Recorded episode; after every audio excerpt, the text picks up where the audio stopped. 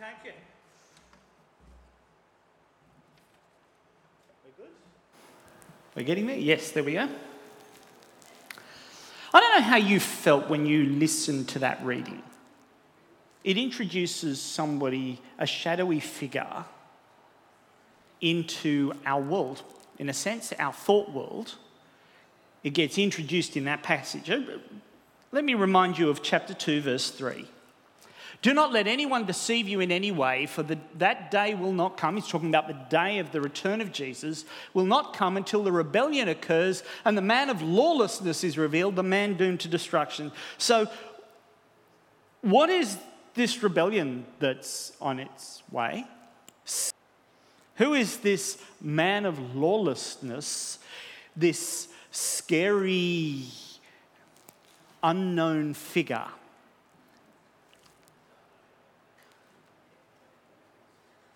Well, our problem when we come to a passage like this is that Paul said something to the Thessalonians. In verse 5, he says, Don't you remember that, was when I, that when I was with you, I used to tell you these things? So he's able to say as he's writing, Now you know most of this stuff, so I don't need to tell you in this letter. And we all sit there and go, We don't. What did you tell them? We don't know. It's actually really difficult. What on earth is Paul saying? What is he actually saying? Because there's a lot of gaps in here. It would be easy to try and fill in the gaps. It'd be easy to try and fill in the bits that Paul isn't saying. Try and imagine what he taught the Thessalonians. We actually don't have access to that. And to try and make it up is not actually a helpful thing for us to do to try and just fill in the blanks, that kind of speculation isn't helpful. But we do have some things. So, what actually is Paul saying? What is Paul saying about the return of Jesus? Because that's something that he spoke about in 1 Thessalonians. It's something that obviously the church in Thessalonica is still having problems with. What is he saying? What can we say? Yes, I understand this. I'm not just filling in blanks, I'm not making up the bits that are missing, I'm actually listening to what Paul says. What is he saying? And why does he say it? What's the reason that Paul has for raising this scary figure, this man of lawlessness, with the church in Thessalonica? Why is that a helpful thing for him to do? Why is it an important thing for him to do? And how does it help us? Because that's what we really want to know, isn't it? As we come before God's word, God's living and active word that reads us as we read it, how do we listen to this passage? Why do we need to hear it? I've called what we're looking at tonight the final gambit. And as we go through, you'll understand why. But as we prepare to open this section of beginning of 2 Thessalonians together, would you join me in prayer as we ask God to give us wisdom and understanding to hear and understand His Heavenly Father, we thank you for your word to us. We thank you that it is living and active. We thank you that there is nothing in your word that is futile or useless. There is nothing in your word that does not come back to you having achieved the purposes for which you spoke. So, Lord, we pray that you would give us open ears and open hearts to hear your word, to receive your word, and to obey your word. For we prayed in Jesus' name. Amen. We're going to look at those three questions, and we're going to look at them in order, so bear that in mind. We're going to start with what Paul is saying. What is Paul saying? Now, to give you an idea of the complexity of this passage, anybody ever heard of a guy called St. Augustine? Anybody ever heard of him? Right, he was the bishop of Hippo, not the animal. Um, Hippo Regius was a town in North Africa in what is now Algeria. And this is what he said after looking at this passage. He said, Paul was unwilling to make an explicit statement because he said that they, that is the Thessalonians, knew what he was referring to, referred to, but even with hard work, we are not able. And so he confessed, frankly, I don't know what he means. Thanks, St. Augustine. Big help. So, what do we know? What actually do we know? Well, let's pick it up again at those verses. Don't let anyone deceive you in any way, for that day will not come, this day of the Lord that we've been hearing about in 1 Thessalonians, that is coming, will not come until the rebellion occurs and the man of lawlessness is revealed. So, this idea of the day that is coming is an important thing. Paul has been talking to the church in Thessalonica saying, you know, those who've died, it's not like they've missed out on everything that God has to offer. They haven't missed out. God is good. And, and those who, have, uh, who are still alive, they're not going to miss out either. If you are in Christ, you have a future with Christ, and that is something to rejoice in. But there are things that must happen before that day. And the first of the, these things, we only have two words to describe because Paul doesn't unpack anything more than these two words the rebellion. Rebellion is, uh, the actual word is the word for an apostasy. That is, a walking away. That's what we know. From there on, we're speculating. But there is a walking away that the apostle talks about prior to the return of Jesus. A rebellion, a walking away. And I think the implication is not, I don't think he's talking about the non Christian world here. I think he's talking about those who name themselves believers and who walk away. That's generally the way that that word is used in the New Testament as a walking away from the community of believers, a rejecting of the message of the gospel from people who claimed to have accepted it.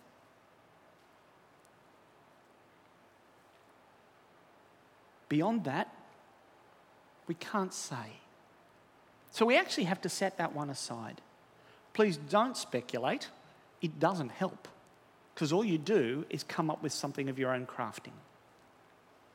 What we do know is something else. There is a figure who Paul does tell us a bit more about this man of lawlessness.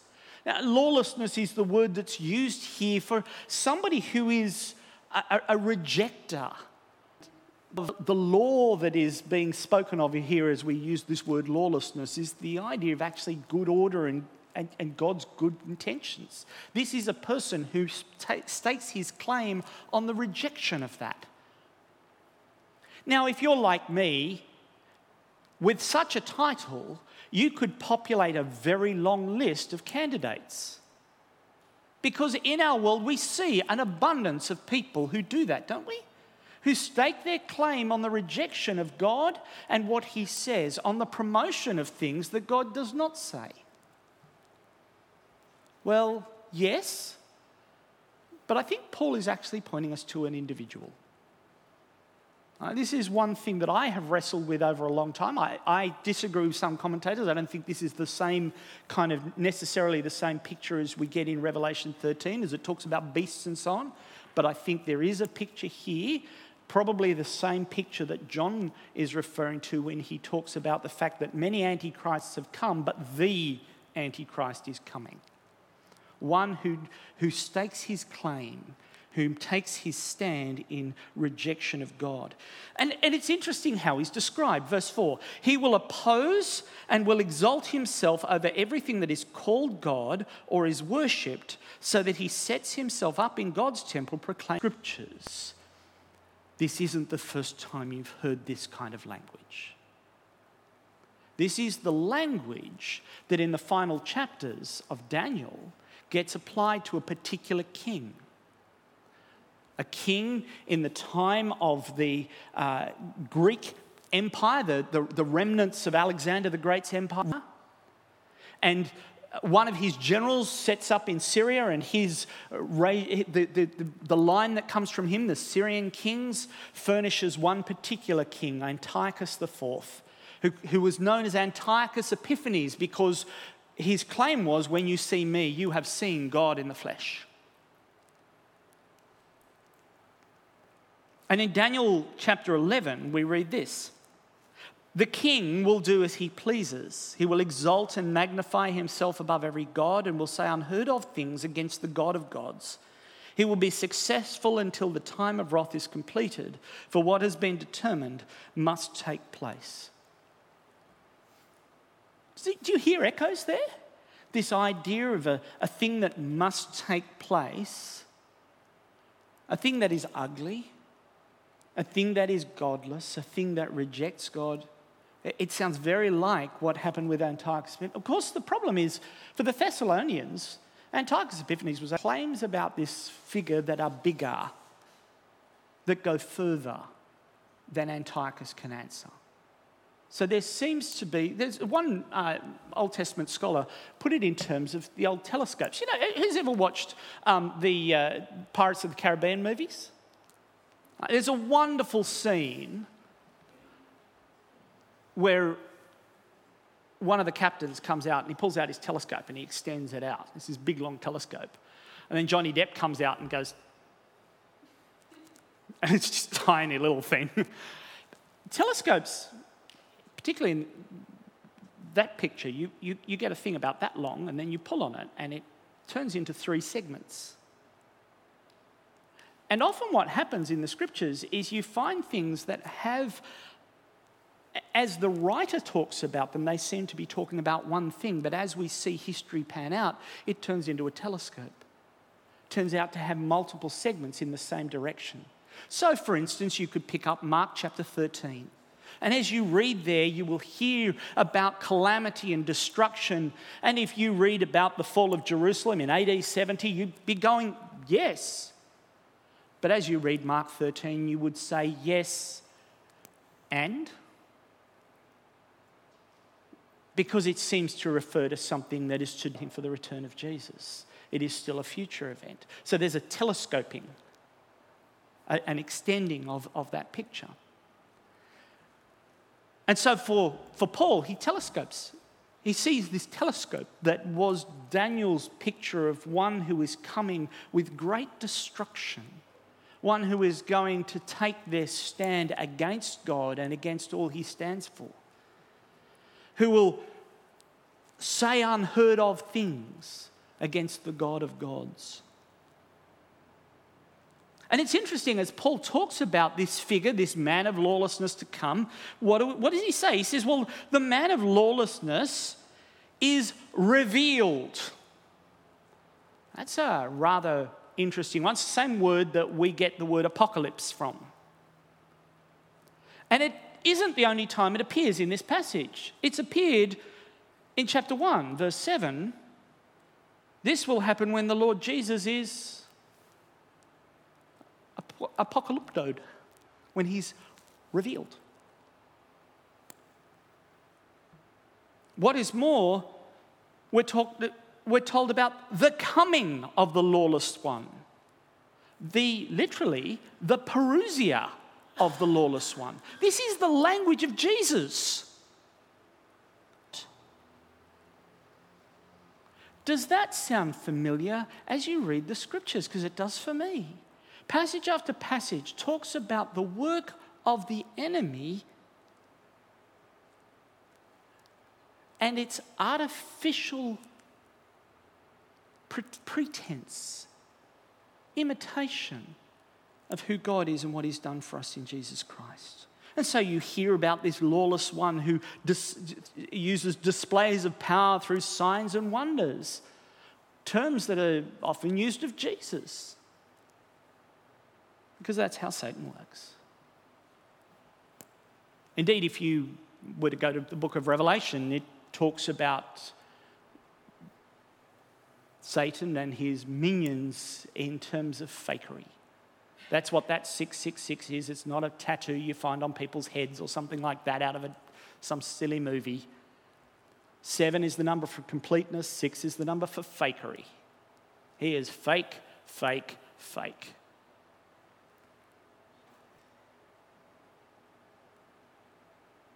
And that fakery deceives. Because Satan is a deceiver, he is the father of lies. And his message is a lie. So, this, this to our favorite 21st century, and you can actually insert every other century as well, theme. Why I'm God and God doesn't need to be. And that deceit is a deceit that so many in our world are very willing to participate in. And so he deceives those who are perishing, those who reject God, he gives an alternative to.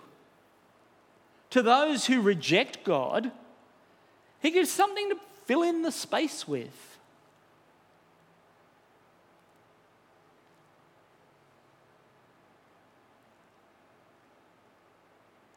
Because the power of lawlessness is already at work. This figure is not going to do something that's absolutely brand new. It's the same thing that happened in, way back in Genesis chapter 3 when the serpent told Adam and Eve that they could be like God, knowing good and evil. They could supplant him, they could reject him. What do we know about this figure, about this time? We know that at some point there is this picture of a time, huge claims with huge impact that are a huge lie. And we know that that spirit is already at work all around us and has been since the fall. The temptation to turn away from the truth and embrace the lie. The Apostle Paul, when he's writing to Timothy, puts it well. As people gather around themselves teachers who will say whatever their itching ears want to hear, to a people deceived, they look for a deceiver. And they find one. Paul's picture of this shadowy figure still remains a little bit shadowy because Evidently, he said some things to the church in Thessalonica that we just don't have access to. Like, like Augustine, we've got to, at some points, throw our hands up and say, don't know. But he's not saying it for no reason. As he puts this figure uh, uh, before them, he's not actually telling them it so that they can be afraid. It's not so that something can pit monsters on our list of things to be afraid of. In fact, it's quite the contrary. Paul has good reasons for raising this with the church of Thessalonica. So let's look at why he says it. And there are two reasons that Paul gives for why he takes them through this message about this shadowy figure who is to come. Number one, he wants to encourage them in a time of persecution. Number two, he wants to correct a false claim. Let's look at them. He wants to encourage them in a time of persecution. Chapter 1, verses 3 and 4. We ought always to thank God for you, brothers and sisters, and rightly so, because your faith is growing more and more, and the love all of you have for one another is increasing. Therefore, among God's churches, we boast about your perseverance and faith in all the persecutions and trials you are suffering. See, one of the problems with some of the constructions of history that put a big bogeyman at the end is it's hard to explain why, for a people suffering, they're suffering and what it means to get worse. I think there is a picture of it getting worse, but I think the challenge is there to explain suffering now because it's pretty horrendous. If you live in places like the north of Nigeria, you will see what it is to suffer for being a Christian. When I was in Rwanda, at the beginning of this year, I sat down for breakfast with two ministers from the north of Nigeria. And the question I had in my mind as I chatted to them was I wonder how long, I wonder how long you will last in this life. The bishops of northern Nigeria say when they give somebody a license, they're handing them a death warrant.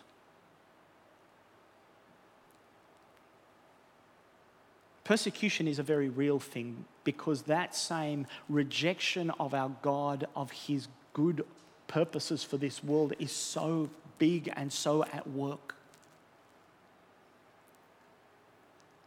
And for the Thessalonians, they were tasting that. They were experiencing that. Read what happens in the book of Acts as the whole city rises up and drags people into the marketplace. it's pretty horrible. Now, we don't know what happens after the book of Acts because the book of Acts keeps following Paul. But I think the hint from 2 Thessalonians is the, bad, the suffering's not over. The persecution's not over. And Paul wants to encourage the Thessalonians that persecution actually is part of the wicked work of the enemy. And there's good news in the midst of it. Because he says all this is evidence. It's evidence when you see this persecution, it is evidence. It is evidence of a couple of things. It is evidence that God's judgment is right. God's judgment is right.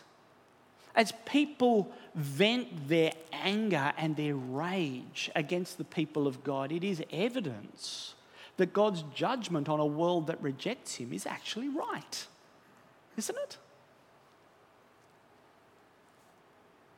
Verse 6 God is just. God is just. He's not unfair. He's not dumping something. He's not, uh, you know, venting his anger on a world just randomly. I'm going to bless these people I'm going to make life miserable for those ones. There is a justice to what God does in his judgment, a justice that is good news for the persecuted.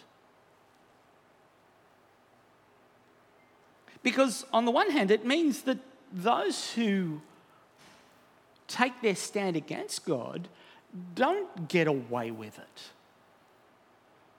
They don't get off scot free, too powerful to be able to do anything about, untouchable, too much money, too much influence, too much power, nothing you can do. Well, there's nothing you can do.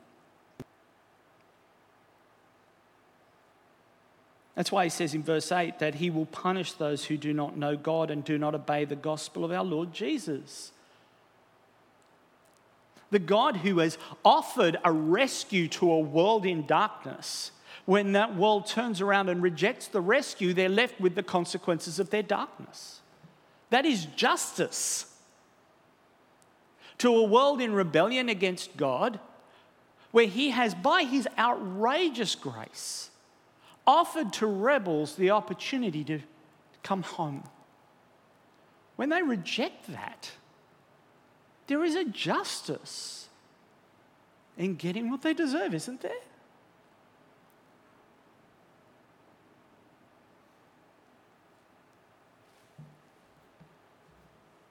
For this reason, God sends them a powerful delusion.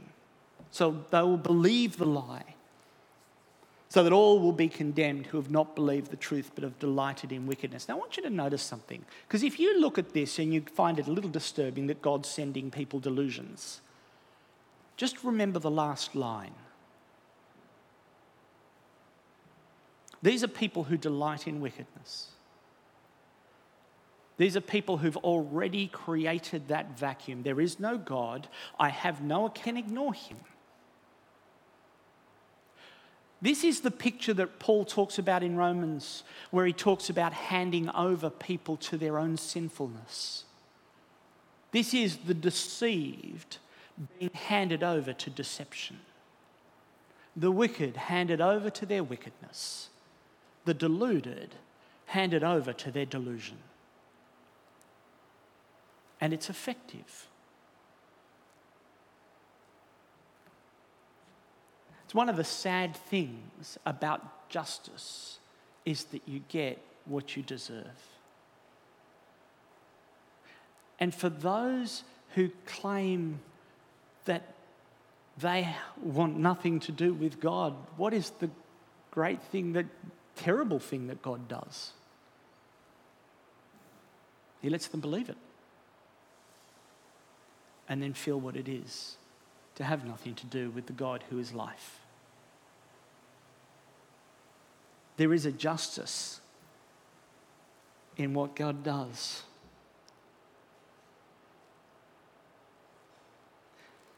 But just as there is a justice in what God does in handing the godless over to their godlessness, there is a justice in what God does in preserving his people.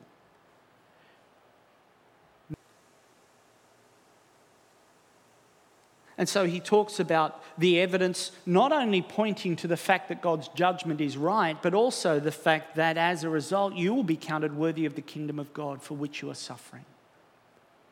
So, this is the danger, in a sense, of that rapture theology we're talking about. Remember when we were talking about the floaty Christians in, in 1 Thessalonians? And it's an escape theology. It's the idea that before things get nasty, we'll all get to just leave. That's not what the New Testament says. It actually says that God keeps you through trial, not from and in keeping you through trial. It is still part of God's incredible testimony to this world. As Christians suffer and endure, the testimony to a world that has rejected Him has, has been incredibly powerful, both in terms of judgment and in terms of mercy. People have heard the news of the gospel and seen Christians suffering and enduring and persevering. And God has used that to call people home, to call people back to Himself. Because God's promise, as we saw from 1 Thessalonians, is that we will get to be with Jesus for all eternity. Any of this stuff cannot touch, cannot harm, cannot destroy the incredible promise that is to come, that we get to be with Jesus forever and ever and ever. That is the, the rock solid promise. And so he gives relief to you who are troubled, just as he gives trouble to those who trouble you. He brings comfort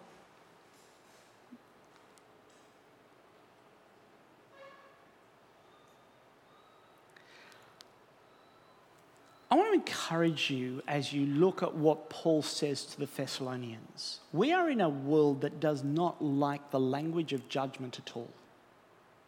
But when you take the language of judgment out of the Bible, you actually take some of the hope out of the Bible. You actually take some of the hope out of the Bible. And it's an interesting thing that the people who most hate the idea of the lang- language of judgment in the Bible are not the people who are enduring persecution, it's usually those who are fairly comfortable.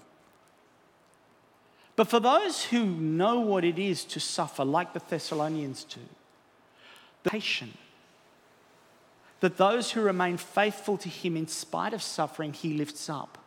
That those who persist in their hostility and, and hatred of God, of his king, of his people, do not escape because they're too powerful to be prosecutors. There is no escape from the justice, the perfect justice of God. And there is comfort, a right comfort, and the idea of a God who is just. Don't wash it out. But there's a second thing that Paul is doing. He's also correcting a false claim.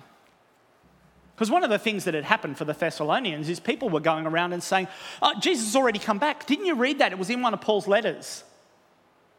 Paul's going, No, it wasn't. I don't know whether people were circulating false letters, whether they were just making false claims in Paul's name, but Paul wants none of it.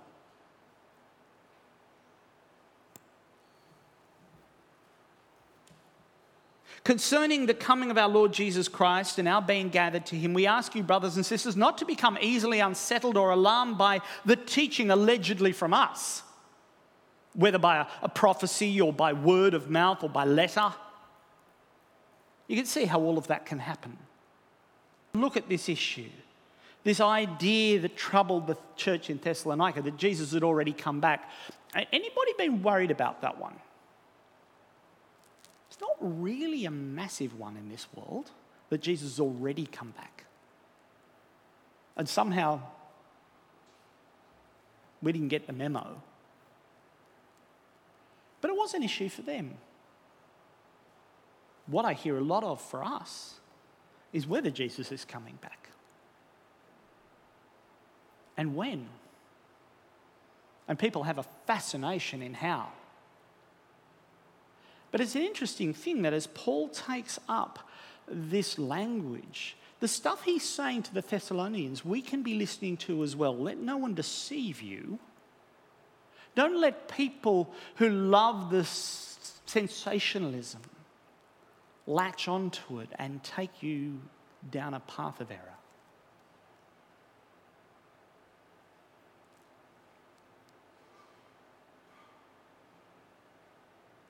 Don't let anyone deceive you into thinking it's just following the latest book or whatever it is. Too many people have taken bits of the Bible, thrown them into a blender and hit frappe and come out with, hey presto, look, I've got a complete scenario cherry picking all over the place.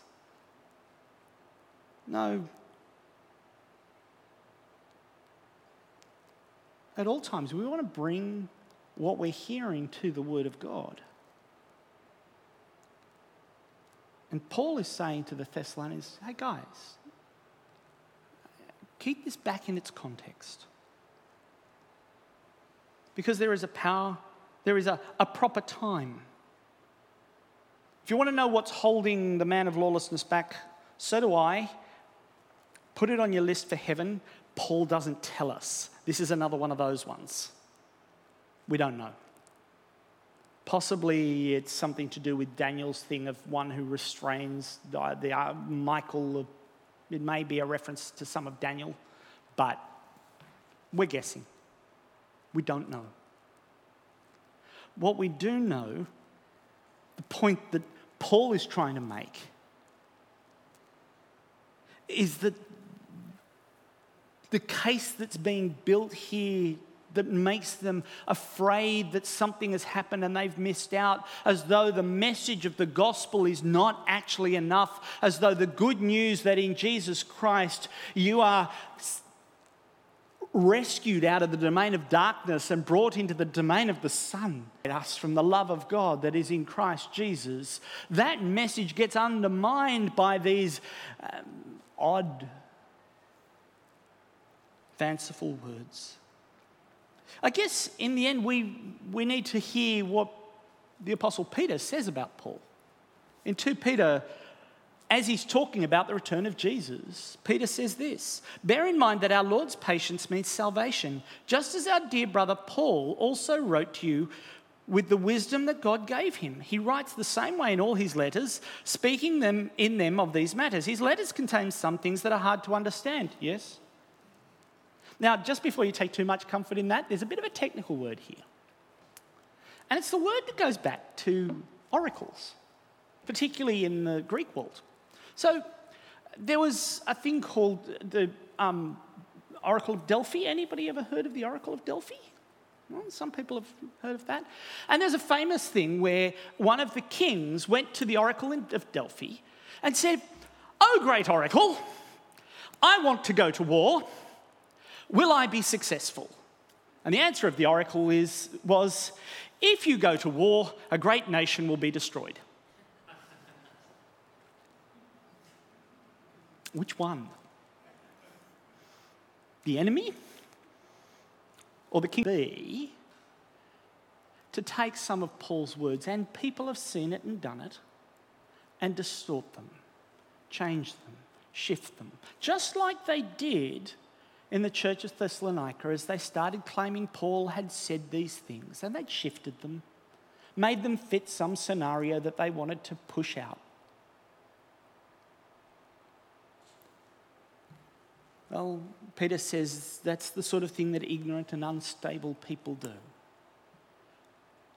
as they've been doing to all the other scriptures. So, how does that all help us? As we've watched this idea of a, a figure that is coming, a time that is coming of, of rebellion, that we're even now tasting, we've seen it all around us, we've been seeing it for thousands of years. Of a, of a message of judgment that is hope for the people of God, hope of vindication, of a warning not to believe a lie. Well, I guess that's the first place that we want to land is there is a lie out there. There is a lie that this, what Paul refers to as the spirit of lawlessness, puts forward. We hear it in the 21st century in these Franklin, but most of these quotes, the quote and the name um, may possibly align, possibly, but usually don't. Uh, it's usually just finding famous person and sticking them on quote. Uh, you can do anything except my. Isn't that a really popular idea today? You are completely sovereign over your world. You can be who you want to be. You can do what you want to do. Really? Great. I'd love to be able to walk through walls. Do you reckon it's going to work? Seriously, if I set my mind to it enough? I don't. I'd love to be able to fly. I don't mean in a plane. I always had, who had dreams of flying when they were kids? I had dreams of flying. I'd love to be able to fly. I can't. No matter how much I set my mind to it. But there's this fiction that is out in our world, this lie that says you are God. You can create your world. You can be the one who shapes everything around you. You are God. You are not, sorry. You're not. It's a lie. Don't buy into the lie that our world pushes, the lawless lie since the beginning when he said, You will not surely die. Don't believe the lie. But also don't fear the foe. Don't fear the foe. Don't mistake what Paul is doing here. He's not telling them about the man of lawlessness to make them scared. They're already scared. They're scared they've missed out, that Jesus came back and they didn't get the memo. They're already scared. He's not telling them to scare them, he's doing the opposite. He's saying, Don't worry. Right? Till this guy comes, Jesus, Jesus is coming back after that. You don't need to worry. Don't stress. He's actually offering them words of comfort, not fear. Don't fear the foe. When Sybil and I were uh, headed out west, uh, we went to this place, Alcumba Coongie Lakes National Park, and we went to Coongie Lake. Now, we could have stopped right here where the sign was. After all, we'd got a photo of it. It'd be pretty stupid, wouldn't it? To fixate on the sign and miss the reality. To fixate on the, the thing that told us what was coming and miss what was coming. That's in the middle of the desert. That's in the Strzelecki Desert. And there's this gorgeous lake with birds everywhere. It was spectacular. What a stupid thing to have stopped at the sign and not gone on. What a stupid thing to stop and fixate on the sign that precedes the return of Jesus instead of giving your attention to what the sign is pointing to the glorious coming of the King of Kings. Remember how this shadowy figure is introduced? He's the man doomed to destruction. There's no point in fearing him, is there? This is the guy whom the Lord Jesus will overthrow with the breath of his mouth and destroy by the splendor of his coming. There's no reason to fixate on that guy, is there? I've given a bit of stick as we've gone through the books of Thessalonians to a, a, a particular approach in theology called dispensationalism. And I still don't agree with it. There's one guy, though, who was quite a proponent of it who said something really smart when it comes to this passage. And it was back at the just before the First World War, it was in 1930, not First World War, Second World War, 1933. The whole of Europe is starting to, times people start going, ooh, what's going on? And start playing join the dots with bits of theology. And, you know, the, the good game of pin the tail on the Antichrist comes out. Who can we find? And this guy was the editor of a magazine. And this is what he said The editor, that's himself, has no use for day and year setters, nor has he any use for figuring out the duration of the time of the Gentiles, nor has he sympathy with men who prophesy that Mussolini, Hitler, Faisal, or any other person is the Antichrist. It is a morbid condition which seems to suit certain minds. We wonder whom they will name next. At any rate, why should a Christian have any interest at all in that coming man of sin? We have nothing to do with that lawless one. Our interest must be with Christ and not with Antichrist. I actually think that's pretty smart. Paul's intention in putting this forward is to say, don't stress. Yes, things are nasty, and they're going to get worse. Even if you find it hard to conceive how that could be so. But all of that is in preparation for when they get glorious, when this world is done away with. There's a thing that happens again and again in the Bible as God incites his enemy to come and do their worst.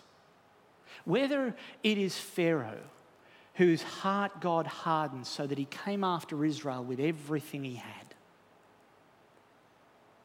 whether it is Goliath and his outrageous boast, if you can beat me, we'll become your servants.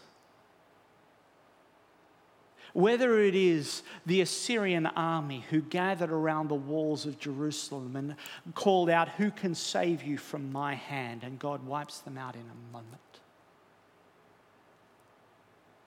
That is the picture of God, isn't it? It's not that he manages to squeeze in a quick victory while they're looking the other way. He incites them to do their worst. And he's going to invite the enemy to do his worst and then show his best. Because God's best trounces anything. Why did I call this the final gambit? Because what we see in this chapter is the final gambit of an utterly overmatched and doomed foe. Paul says, until that gambit comes, you don't need to worry that something's happened without you getting the memo. Jesus victorious. Don't believe the lie. And don't fear the foe. Because Jesus is the victor. Let's pray. Heavenly Father, we thank you for the Lord Jesus. We thank you that he is mighty, that with the breath of his mouth, the worst that the enemy can do is swept away. Lord, we thank you that in your outrageous mercy, you rescue us from being on the enemy's side to belonging to the Lord Jesus. You grant us a place in His victory. You grant us a security in our future that cannot spoil, that cannot fade, that nothing can challenge or threaten. Lord, as we face the godlessness of this world, as we see it ebbing and flowing, and as we know one day it will increase, Lord, help us not to believe the lie that this world is all there is, to lower our view of good until it is at best the yuck that is around us. To believe somehow that we are God even though we know we are not. Help us not to be deceived by the lie. Help us not to fear the foe. But to know that Jesus is utterly victorious and that we are utterly His because of your grace and mercy. I pray this in Jesus' name. Amen.